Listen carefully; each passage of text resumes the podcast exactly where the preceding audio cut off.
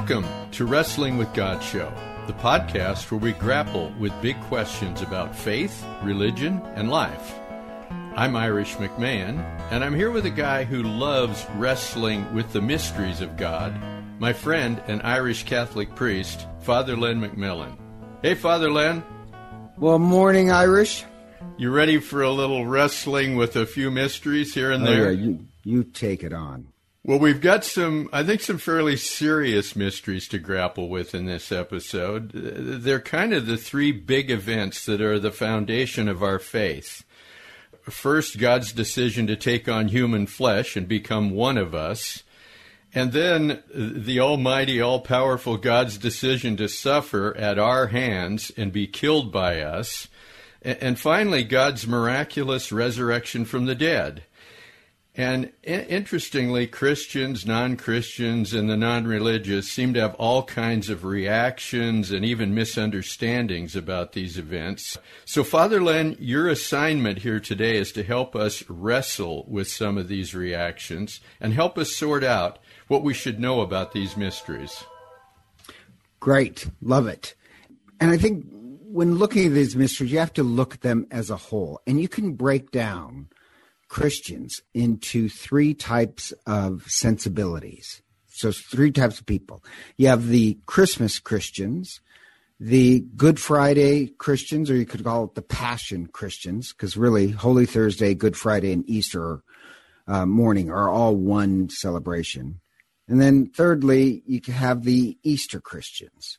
Before we dive into the three types of Christians you've identified and, and how they relate to the mysteries we're grappling with today, can you just give us a quick explanation of what happens on Holy Thursday and Good Friday? I, I think it'll help provide some context for our listeners who aren't Catholic or aren't Christian. Okay, Holy Thursday is when Christ gives himself away to the apostles in the Passover. He's the Passover lamb, he's the bread, he's the wine. So he gives his life to them on Holy Thursday. So on Good Friday, he actually gives his life physically, but he gave his life to them in the Eucharist on Holy Thursday. So the next day on Good Friday, when Pontius Pilate says, Don't you understand? I hold your life in my hands. No, he doesn't. He's already given his life away in the Eucharist. Pilate holds nothing. And so, yes, he does physically get tortured and die, but he already handed his life over to the apostles on Holy Thursday. So, Holy Thursday and Good Friday, they are related. It's about Christ giving his life away. So, back to the Christmas Christians, they're the ones who really love Christmas. They love the idea of God taking on human flesh and becoming a human being. That God comes down to earth to be part of the very creation he made. And these are family celebrations that we're all one family. Let's get our family together. Christmas Christians, they love the celebration of Christmas and they love the practice of giving and receiving gifts as a way of showing appreciation for the gift of other people in their lives. So it's very celebratory of family and friends. And granted, the theological idea behind Christmas is that God took on human flesh to teach us the way of love because we were lost. Everybody loves Christmas, even really if the non Christians love Christmas. You know, who, who doesn't love celebrating the mystery of love?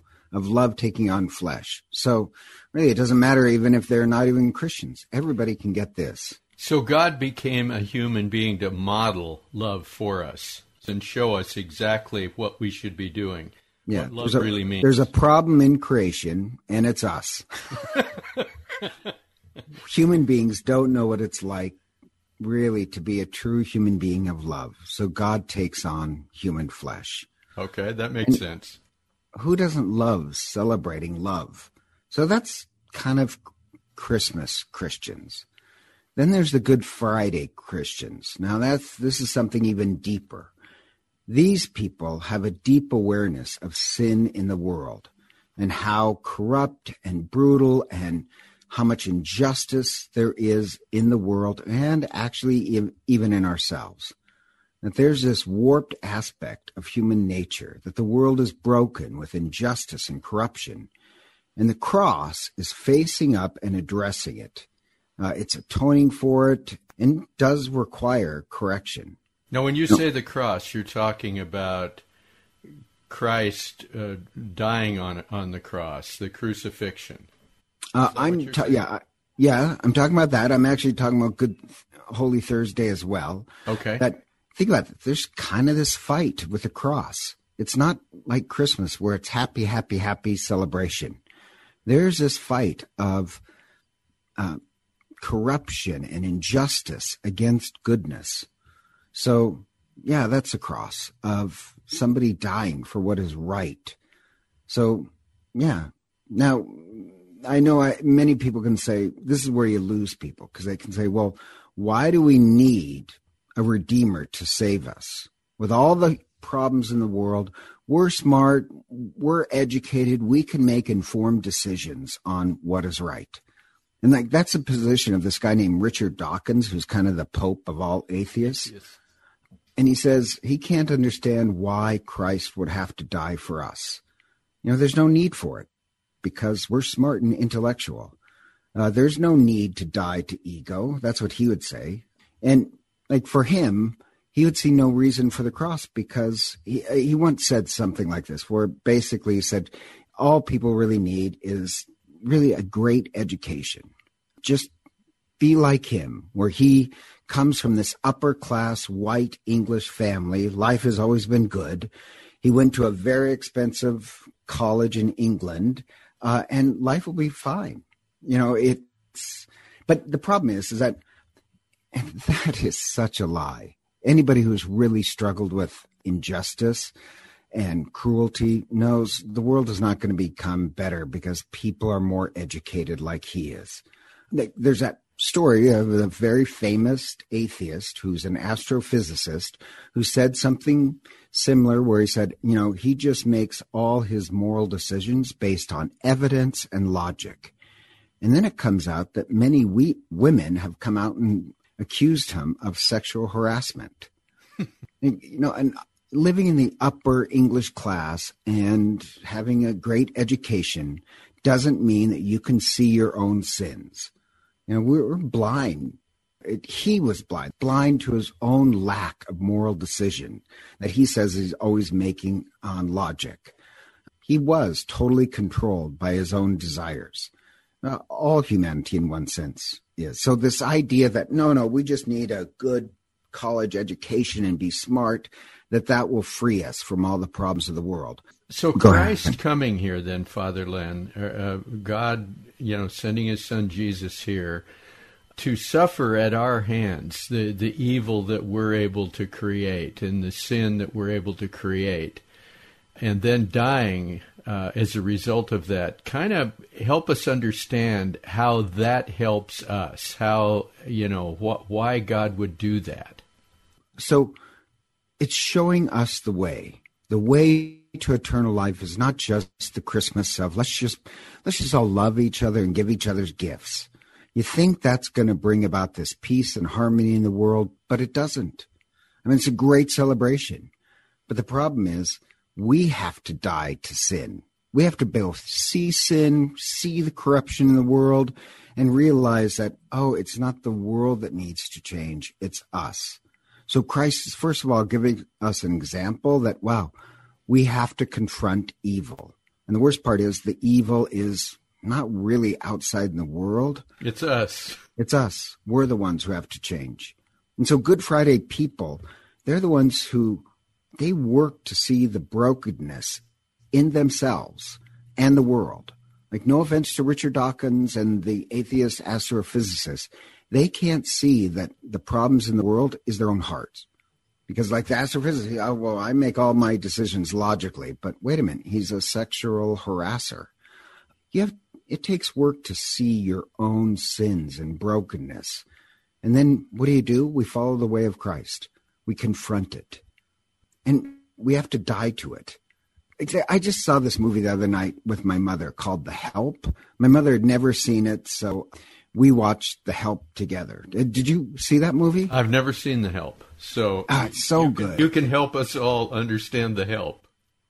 Well, The Help, uh, it's the Jim Crow South, and The Help is all the black maids that were working in the South, and there's this brutal life for all these black housemaids it's the Jim Crow South. So the blacks were technically freed from slavery, but the whole machinery of politics and society is to keep them oppressed.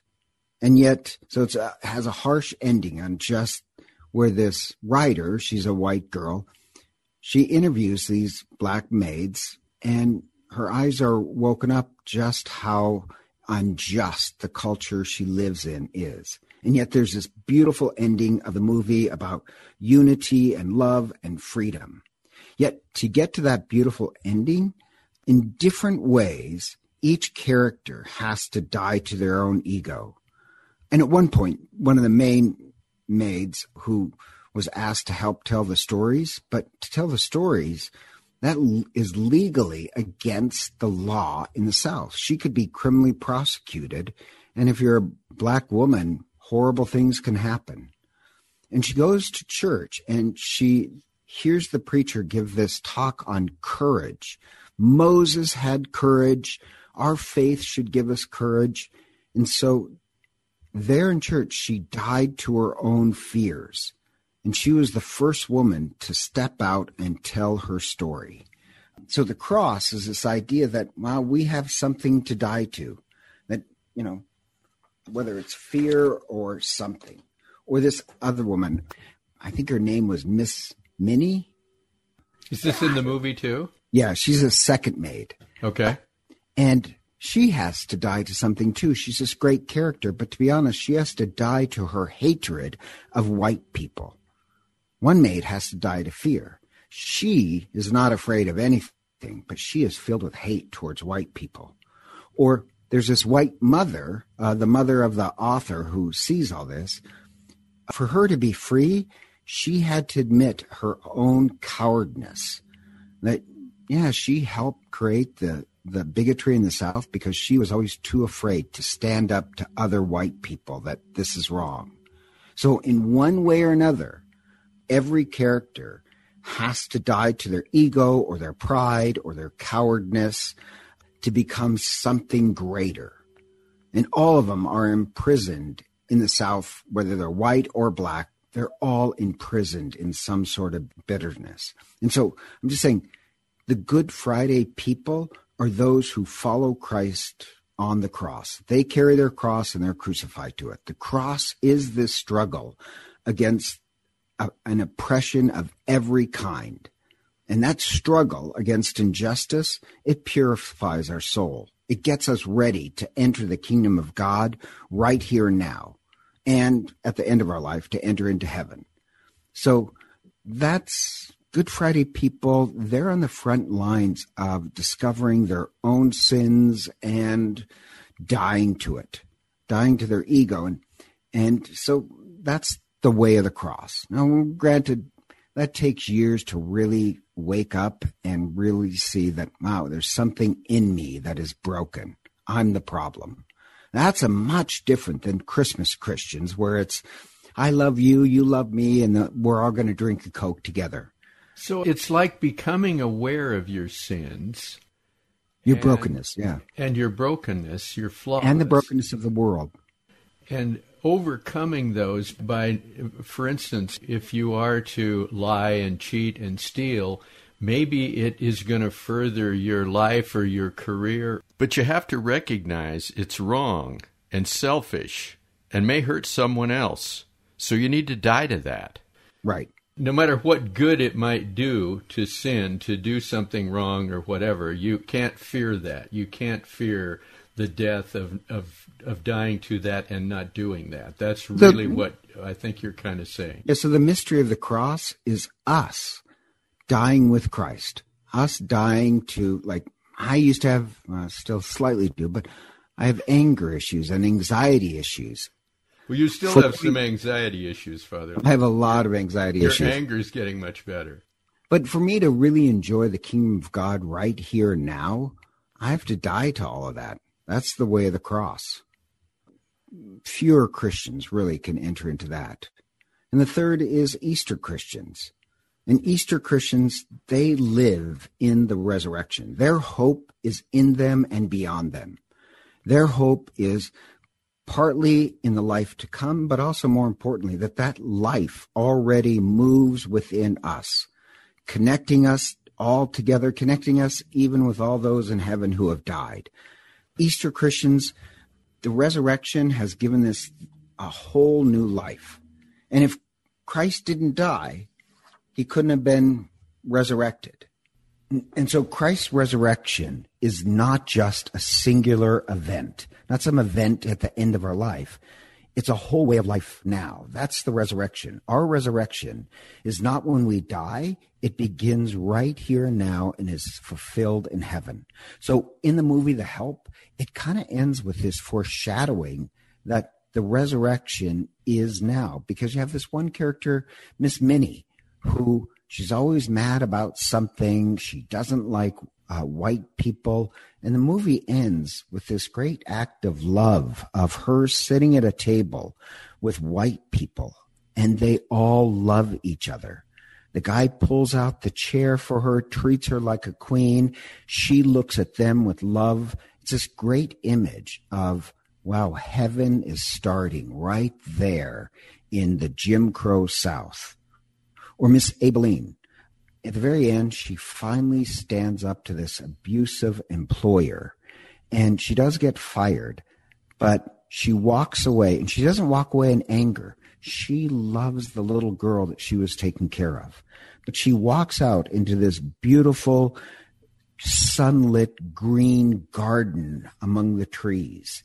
And finally, she's truly free of all fear. And it's this image of the resurrection in her soul that suddenly, even in the deep South, with all its prejudice and abuse, that the Garden of Eden is blooming right there in her soul. So the resurrection is a way of life that starts here and now. The resurrection is not returning back to your former life. That you die and then you just get your same life back. That's resuscitation. That's just continuing to live back as zombies with half a conscience. And this is much different than other religions. The resurrection is a whole new life. It's so extreme that in the early church, they called them new persons. Miss Minny and Miss Aibileen, they're new people. They're connected. Their life is mixed in with the life of other people, so much so that they're not singular. It's not just you in the resurrection that we have this great connection starting now. And so back to the, you know, Christmas people and Good Friday and Easter people, Christmas Christians, they do believe in Jesus and they love to celebrate the gift of family and giving and coming together. But there's no dying there. All the problems can, in the world can be solved if, if we just gathered together and shared a Coke. Good Friday people understand that the world is brutal and there's this omnipresent sin and brokenness in the world. And it's a struggle for justice and love. And Good Friday people, they realize that there is a struggle and they're willing to sacrifice and die to all the problems. Easter people, they live with love and joy inside them that can't be taken away that because they've died to anger and fear, what they have in them is the Garden of Eden, the resurrection, blooming right then and there. So there's kind of three sensibilities. And the problem is, is that I think our modern culture makes it that all the problems in us are on the outside. Because like recently this pop star gave this great concert. In the end, she raises her fist and she says, You have all the power you need deep inside you. And I'd say that sounds sweet and encouraging, but it's also naive and youthfully ignorant. Because our culture tells us that all the problems of the world are outside of ourselves. And within us, we have all the solutions. The problem is that the gospel tells a more complex story than that. Christmas people think that yeah, all the problems are on the on the outside. And yes, partly there are. There's prejudice and taxes and scorpions and whatever. Just coming together around a meal will not solve all those problems. Good Friday people see that the problems start on the inside. That's why I love Alexander Solzhenitsyn's comment when he fights against the brutal dictatorship in the Soviet Union and he's sent to the Gulag. He writes this amazing line where he says that he realizes that the line between good and evil runs through every human heart. The problem is not communism. The problem is the human heart. You and I have something in us that is very treacherous, that all our sins start from the inside. And so the solution actually comes from someplace outside ourselves. Uh, that's the resurrection. It comes from Christ and Christ putting his life in us, that the resurrection is born in our hearts. So the solution, it does come from the outside, Christ, but is placed in us. So if we're an Easter people, we're connected in this relationship with and for other people. We're something completely new, free from all the shame and darkness in the world. It's a whole new way of life where we're all together. And it kind of reminds me like in the modern world, there's this um, question of are the problems inside or outside of ourselves? And there's this article a couple years ago, and the title of the article was What Brand is Your Therapist? Isn't that a great title?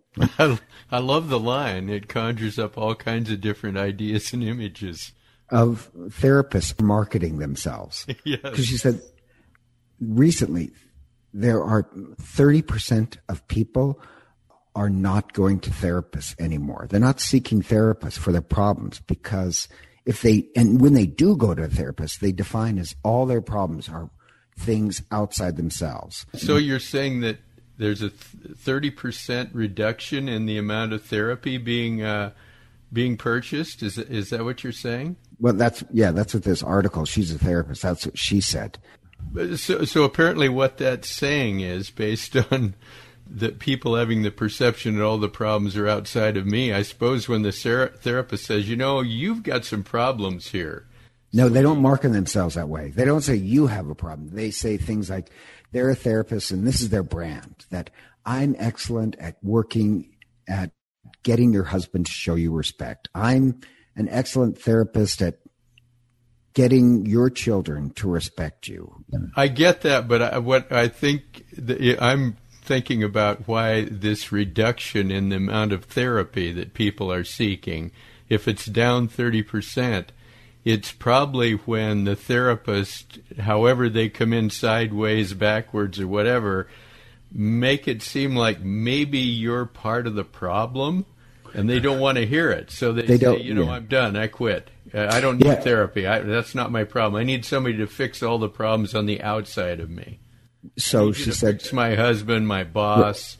My so sister. she said, "Mark, yeah." So she said, a therapist market themselves on how they can fix your outside problems, because and she she suggests that it's because we raised a whole generation that self esteem is so important. That you're special, you know, you're good, you're smart, you're special. So clearly you can't be the problem. The problem has to be things outside yourself.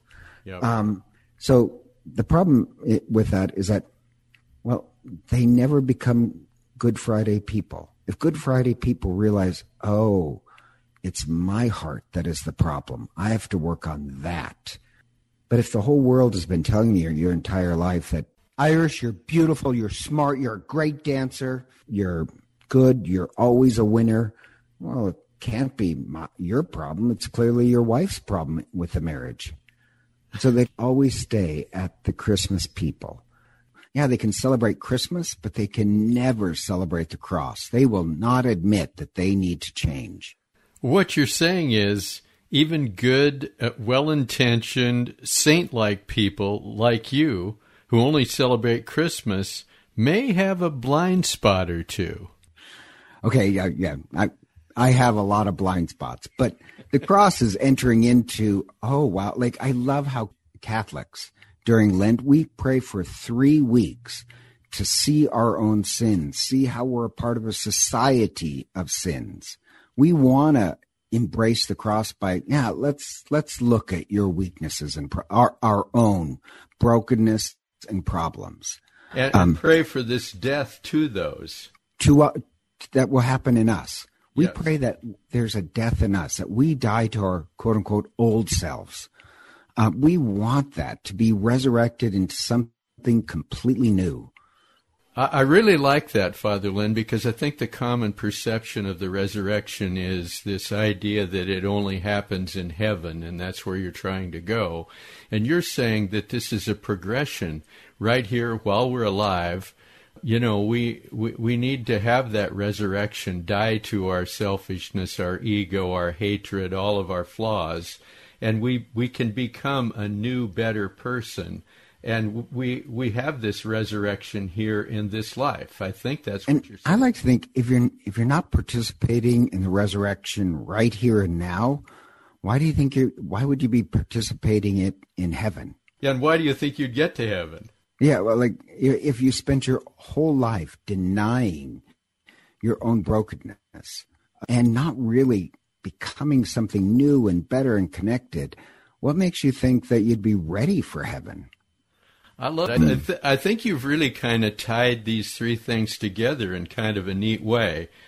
Why God uh, took on human flesh, became one of us, why he suffered at our hands, and allowed him allowed himself to be killed, and then the the miracle of the resurrection and w- what that meant, how that was in this sequence. I I, I really like that. I think you've uh, I think you've you've given us a broader perspective on these things and how they fit together, and what they really mean. Well, it, I tell you what, go watch the movie The Help. Yeah, it's a great little movie. But think of the movie The Help as a sense of three types of people the Christmas people, the Good Friday people, and the resurrection people. I'll bet now if I go watch that, I will see those three now. You, you probably wouldn't think of that or see that otherwise, would you? I know. You just think it's a good movie, but yep. it also has this great theological point. I like it.